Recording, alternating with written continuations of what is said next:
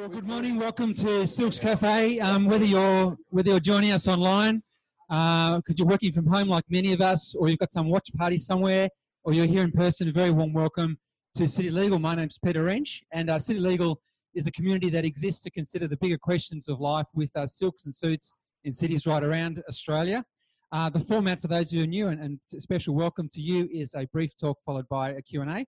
And you can uh, text questions at any time to the number on the sheets of paper in front of you or the number that's posted in the chat um, on if you're watching via Zoom. So please start sending those questions through. Uh, we're very privileged to have speaking for us today James Harricks, who's a senior minister uh, at St Matthias Centennial Park, and I'm going to just uh, get James up and ask him a couple of questions. You want to hold that? Oh, you got, Oh, this, yeah. there you go.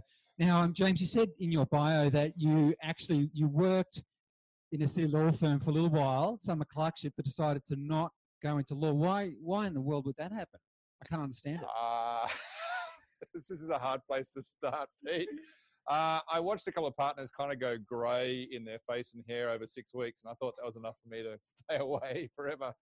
All right, fair enough. Now, you also say in your, your bio that you're a middle-aged road cyclist, and then you say, look, you know, can you explain to me why do you believe they are a persecuted and sad minority?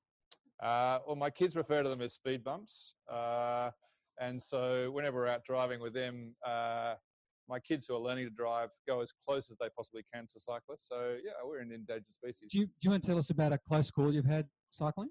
Ah, I've been hit a number of times, yeah. Not by you, but that's good. So, yeah, that time Okay. will come. All right, thanks, James. Well, I'm glad you're, you're here, you arrived safely today. Um, James has asked that a passage from the Bible be read. It's from uh, a letter written by the Apostle Peter to a small group of Christians in the first century. And you can find that uh, passage in front of you uh, in the sheets if you open them up, or it's uh, a link is posted on the screen. And uh, John Breen, uh, who's a former lawyer who works with James, uh, is going to come and read that passage. And I'm actually I'm not going to ask John what James is like as a boss because he's been trained to tell the truth. So, um, please, John, if you could, uh, if you'd like to step up the line there, there we are. Great. If you'd like to read that passage first, and then I'll get James to speak.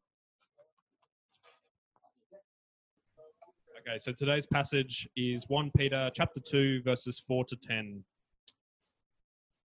As you come to him, a living stone rejected by men, but in the sight of God chosen and precious, you yourselves like living stones are being built up as a spiritual house to be a holy priesthood to offer spiritual sacrifices acceptable to God through Jesus Christ.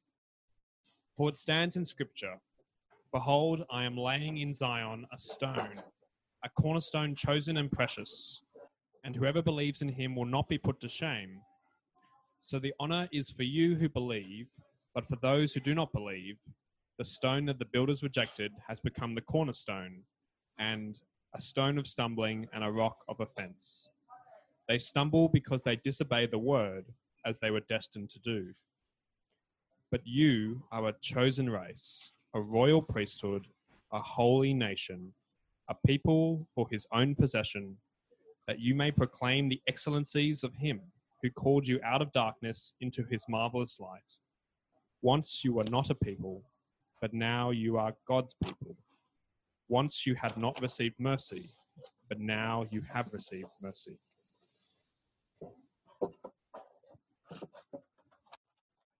Uh, good morning, and uh, thanks for having uh, me here this morning. Um, we don't have time to take a straw poll, but I reckon the most frightening question of 2020 is this uh, Who are you? That is, there's so much pressure around this question of identity, and particularly when uh, our circumstances have changed so much. When uh, I don't have a job any longer, when I don't have to suit up for work every day, when I'm stuck at home, when relationships are under strain how do you actually grapple with the question about who I am and what am I about? Uh, until this year, there was this whole thing on social media about living your best life. Uh, if you've got children or grandchildren at home, they will have talked about it. Uh, and so, what you see on social media is glamour photos of perfect bodies and perfect holidays and perfect beaches, uh, everyone drinking perfect cocktails. Um, and uh, people's kind of social media pages are heavily curated to project my perfect life. And I hate to confess it, but I'm a co conspirator. That is, whenever I go out, my kids say, You've got to take a photo of your food and send it to me so that they can pretend to be where I was. Uh, so I'm no better. Um, but this is this whole pressure to project something, to curate who you are, is the result of what happens when you remove God from a worldview. When everyone's worldview is up for grabs, well, it is about self discovery and self expression and working out who I am. Uh, without God, without any external authority, without any reference to my parents or my employees or whoever else, there is this sort of pressure to find my path, to determine a way forward, to discover my best life. Now, of course, the thing is, there's nothing new in this. This is just post Enlightenment thinking. Back in 1888, you'll remember, uh, if you were there, uh, William Ernest Henley in his poem Invictus I'm the master of my fate, I'm the captain of my soul. Which sounds so inspirational, doesn't it? Like living your best life. My reflection is, though, it's just exhausting in our world to be ordinary, to be average, to be anything less than outstanding is to fail. And so we pedal faster and faster to be more accomplished and more beautiful and more trendy and more authentic than I was yesterday. And it's killing us. It's a crushing existence. We think we have more options and more possibilities, but the reality just seems to be this kind of exhausting quest to define who I am and what I'm really about. Into all this stress, into all this anxiety, all this pressure comes the cool breeze of these precious words from 1 Peter 2. If you look down the other passage, here they are as you come to Him. As you come to Him. All the pressure, after all the searching, all the competition to live my best life, here's the cool breeze of the gospel an invitation to come and rest in the grace of the Lord Jesus, which is what the letter of 1 Peter is all about. We hear that at the end in chapter 5, verse 12, as uh, Peter says to stand in the grace of Christ. That his life isn't meant to be a battle, a battle to achieve or compete or project a certain image. It's about coming to Jesus and resting in who he is and what he's done. That's where we find security. That's where we find great comfort from confusion and pain. Now, what does Jesus actually offer then? I mean, scan through those verses that John read for us a moment ago. It's not, it's not abundantly clear in this passage. Um, it you kind of have this strange language and quotes from Old Testament books and everything else. So, what actually is this comfort? Um, is it just a, a bunch of boring words, or is there something here that is exciting and refreshing? Is this actually the best news ever? Uh, does this actually provide the question, the answer to our questions about identity?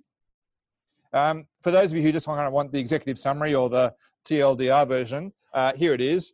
Uh, it's life isn't about who you are and what you have to do. It's about who Jesus is and what he's done. So let's have a look at then.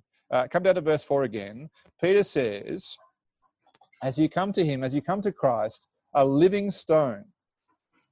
Uh, in fact, as you scan through, you see there's lots of stone images in the passage. And here Peter says, Jesus is the living stone, the cornerstone, the, the rock of stumbling which coming from Peter, if you know about him, is a bit strange. That is, Jesus gave him the name Peter, or translated as Rocky. And so you hear the word rock or stone, you think, ah, oh, he's talking about himself. No, no, no, he's talking about Jesus. It's not about me, says Peter, it's about him. So, what does it mean for Jesus to be the living stone then? Well, we need to go back to uh, these passages from Isaiah where this stone language is taken from.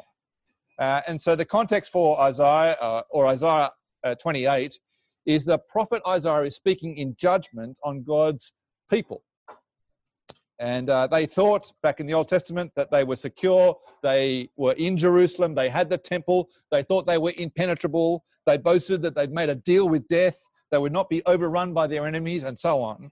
And Isaiah comes in and says some hard truths. Says, actually, guys, you're not secure. Your pride in the temple is misplaced. Isaiah 28, verse 15. Uh, we've made lies our refuge and in falsehood have taken shelter. But this promise, uh, sorry, this prophecy from Isaiah comes with a promise that a precious cornerstone would come and would be a sure foundation, would give them security. And so, to this people that Peter is talking to in northern Turkey, who are feeling small and insignificant, who are scattered and suffering, Peter says, you actually find significance in Christ, in this living stone who was rejected actually by people. And what's true of them was true of Jesus. What's true of Jesus is now true of them. They're chosen to be his precious people. Yes, they're scattered. Yes, they're suffering. Uh, yes, they feel small and insignificant. But they are chosen and precious. Uh, come back to uh, Isaiah 28 again. The point is not just because Jesus is a living stone, he's secure, but more than that, verse 6, he's a cornerstone. He's uh, chosen and precious. Um, now, most of us aren't stonemasons, I take it, so we don't know how uh, this all works. Uh, but in the ancient world, a stonemason would wander around a quarry. In fact, uh, Nick's a quantity surveyor, so he'd probably have more idea about this than any of us. Uh, wander around the quarry and choose the heaviest and most secure uh, piece of rock uh, that could bear the, we- the weight of the whole building. That is, without a secure cornerstone, uh, every bit of the building is at risk. It would be structurally up the creek.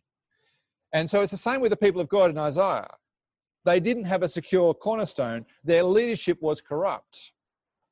But in Christ, God scattered people, the, these sort of resident aliens throughout northern Turkey, they have a, a secure cornerstone. Look at the end of verse 6 again. Whoever believes in him will never be put to shame. You see the great comfort again. We don't have to determine who we are. We don't have to fight and compete and battle to live our best life. In coming to Jesus, in coming to this cornerstone, we're utterly secure.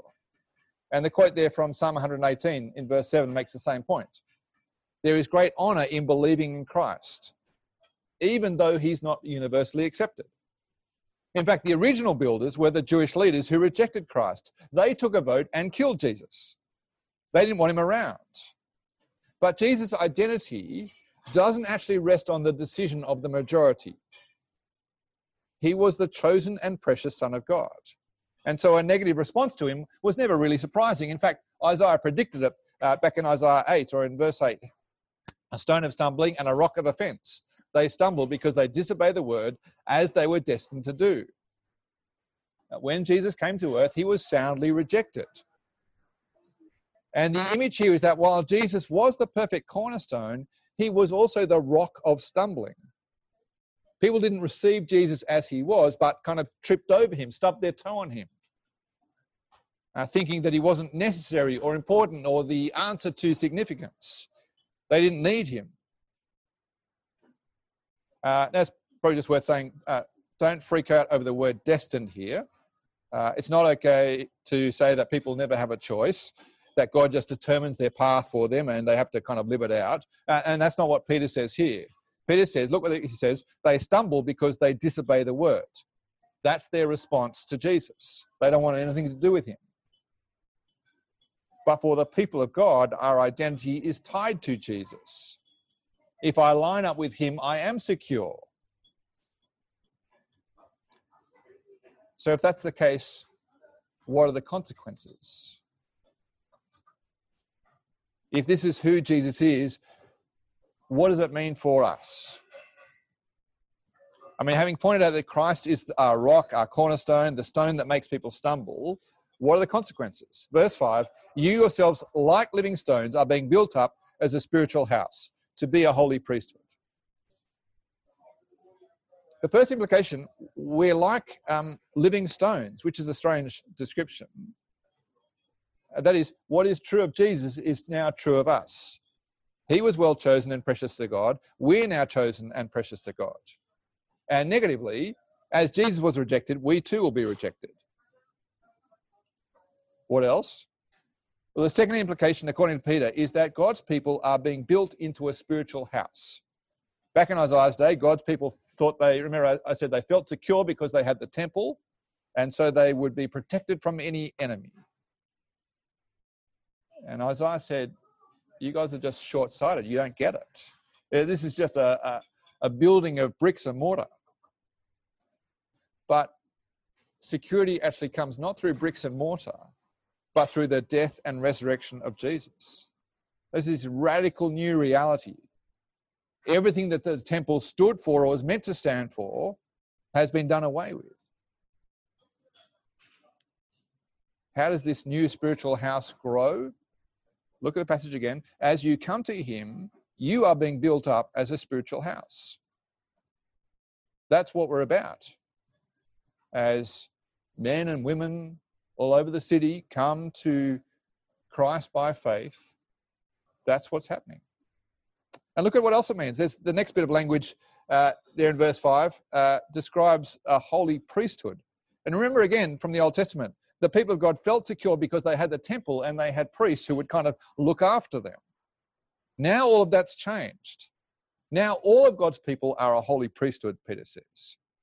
So whether you've been a Christian for five minutes or five months or five years, uh, Peter says you're a holy priest because you've had your sins washed away. Because of Jesus' once for all sacrifice for all people, his death has achieved everything that the Old Testament temple and sacrificial system pointed to. With sin paid for, there's no need for animal sacrifices. No need for priests uh, to kind of act as a go between between the people and God. Because Jesus is God's victorious king, all of us, says Peter, are holy priests. So, how does this happen? How do I join with this kind of holy priesthood, this new family of God? Verse 7 The honor is for you who believe. That is, we join this people by trusting in Jesus. It's not rocket science. We believe what he says is true. And so Peter says to this suffering, scattered people, let me remind you what's true. Let me remind you about Jesus. We're brought into this family, this new family of God, not by buildings or sacrificial systems, not because we were born into the right family or have the right education, but through believing the word of Christ.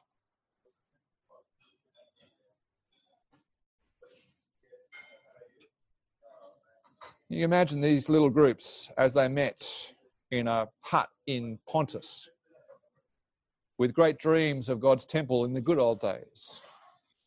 And Peter says, No, no, no. Guys, remember. Remember who you are now. You are God's great building project. You're chosen and precious. You're where history has been heading for hundreds of years. So, how do we respond? Verse 9 You're a chosen race, a royal priesthood, a holy nation, a people for his own possession. What's your purpose then? That you may de- proclaim the excellencies of him who called you out of darkness into his marvelous light. You see the point, right? What's our purpose? Well, to proclaim how good God is, to testify about what he's done. He's brought us into the light. Uh, my wife teaches at Cranbrook down the road, and uh, her colleagues were very excited earlier in the year when uh, Will Somerville was chosen to play cricket for New Zealand. Wrong, wrong country, but that's okay. They were still excited. The only problem was uh, he was swimming at a beach in Auckland, and the test match, if you remember, was starting the next day in Sydney.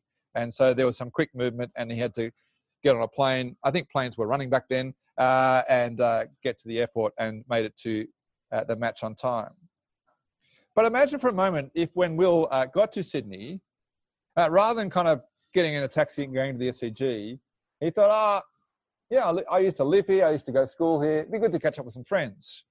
Uh, maybe I'll go and do the, do the bridge climb. Uh, maybe I'll catch up with uh, a few movies, uh, hang out with my old mates. uh, you know, they probably don't need me at the cricket ground. He's forgotten. He's chosen. He's precious. Half the team had gone down with flu and they need him at the SCG today. Uh, for those of us who trust in Christ, please don't forget who you are. You are chosen and precious. And so when we feel the need to chase after other people or things or security in other places, we actually forget who we are. We forget where security comes from. We kind of go missing in action. We forget that we're God's great building project, called by Him to proclaim the excellencies of Christ to those around us. I might pause there and see if there are questions. Okay. All right, thanks very much, James. We'll just give James a, chance to catch his breath. Uh, we've got some questions coming in already. Uh, you can see there, there's a, a, a, number you can text your messages through, or there's a piece of paper if you want to write questions down.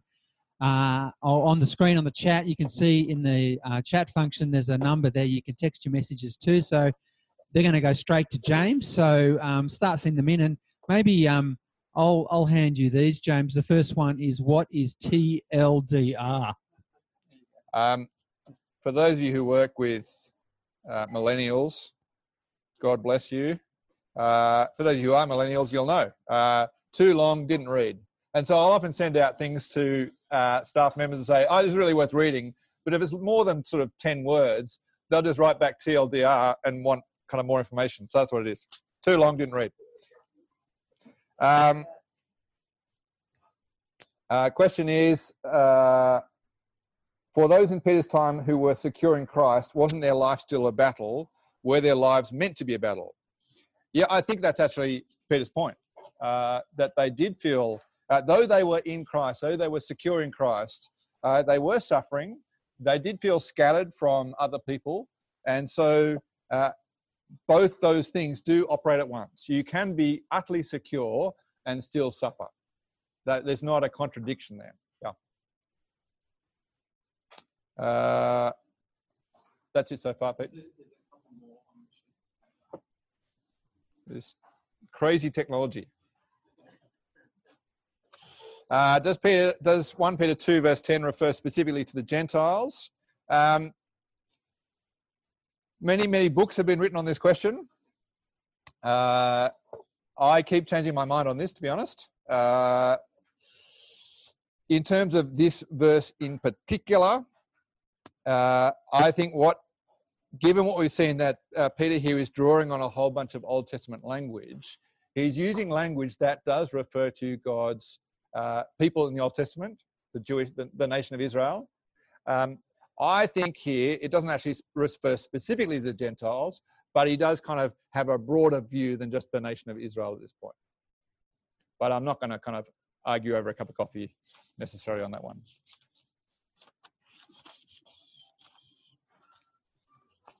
Uh, what are the spiritual sacrifices that we are to offer in verse 5? Have a look down there again.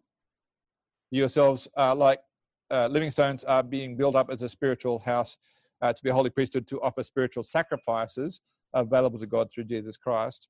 Um, my guess on this is if you go to uh, Romans chapter 12, uh, there's similar language there. Uh, Paul writing this time rather than Peter, I appeal to you, therefore, by the mercies of God, to present your bodies as a living sacrifice, holy and uh, acceptable to God. that is, it's it's not a case, obviously, of uh, animal sacrifices, but spiritual sacrifices. So, who are we? How has God formed us to be? And how do we uh, use the gifts God's given us sacrificially to so, serve those around us? I think that would be my uh, response there. Um, how many? We got more time. Um, insecurity comes from when we hate or dislike parts of ourselves. As we find our identity in Christ, do we just simply forget about the things that we dislike about ourselves? What then about the things that we do like about ourselves? I think it's a complex question and a, and a significant one. I'm not sure I can answer that well in 15 seconds. Um, what was that? 20 seconds. I'm not sure I can do it in 20 seconds. Um, I don't think we do. I don't think it's about forgetting who we are. Uh, God has formed us as a loving creator. And so I think it's about, uh, like with the sacrifice question, it's not about just denying who we are, but actually understanding who we are in the context of a broader creation and salvation of what God has done in Christ. I think that's my short response, but I'm happy to think more on that. All good? Thanks, Pete. Uh, will you please join me in thanking James for uh, sharing with us this morning? Thank you very much. Uh, and we can we can look forward to hearing James again next week. The the second part of his "The Difference Jesus Makes" series, uh, talking about a new lifestyle. So we can look forward to that. Uh, for those uh, online, there'll be a feedback form. Um, you can feel free to to make any comments or ask any further questions. And for those who are here, the only way to find out about future city legal events is just to fill this little form in and uh, uh, leave it uh, on your tables. Uh, look, thanks so much for being with us. We'll see you next week.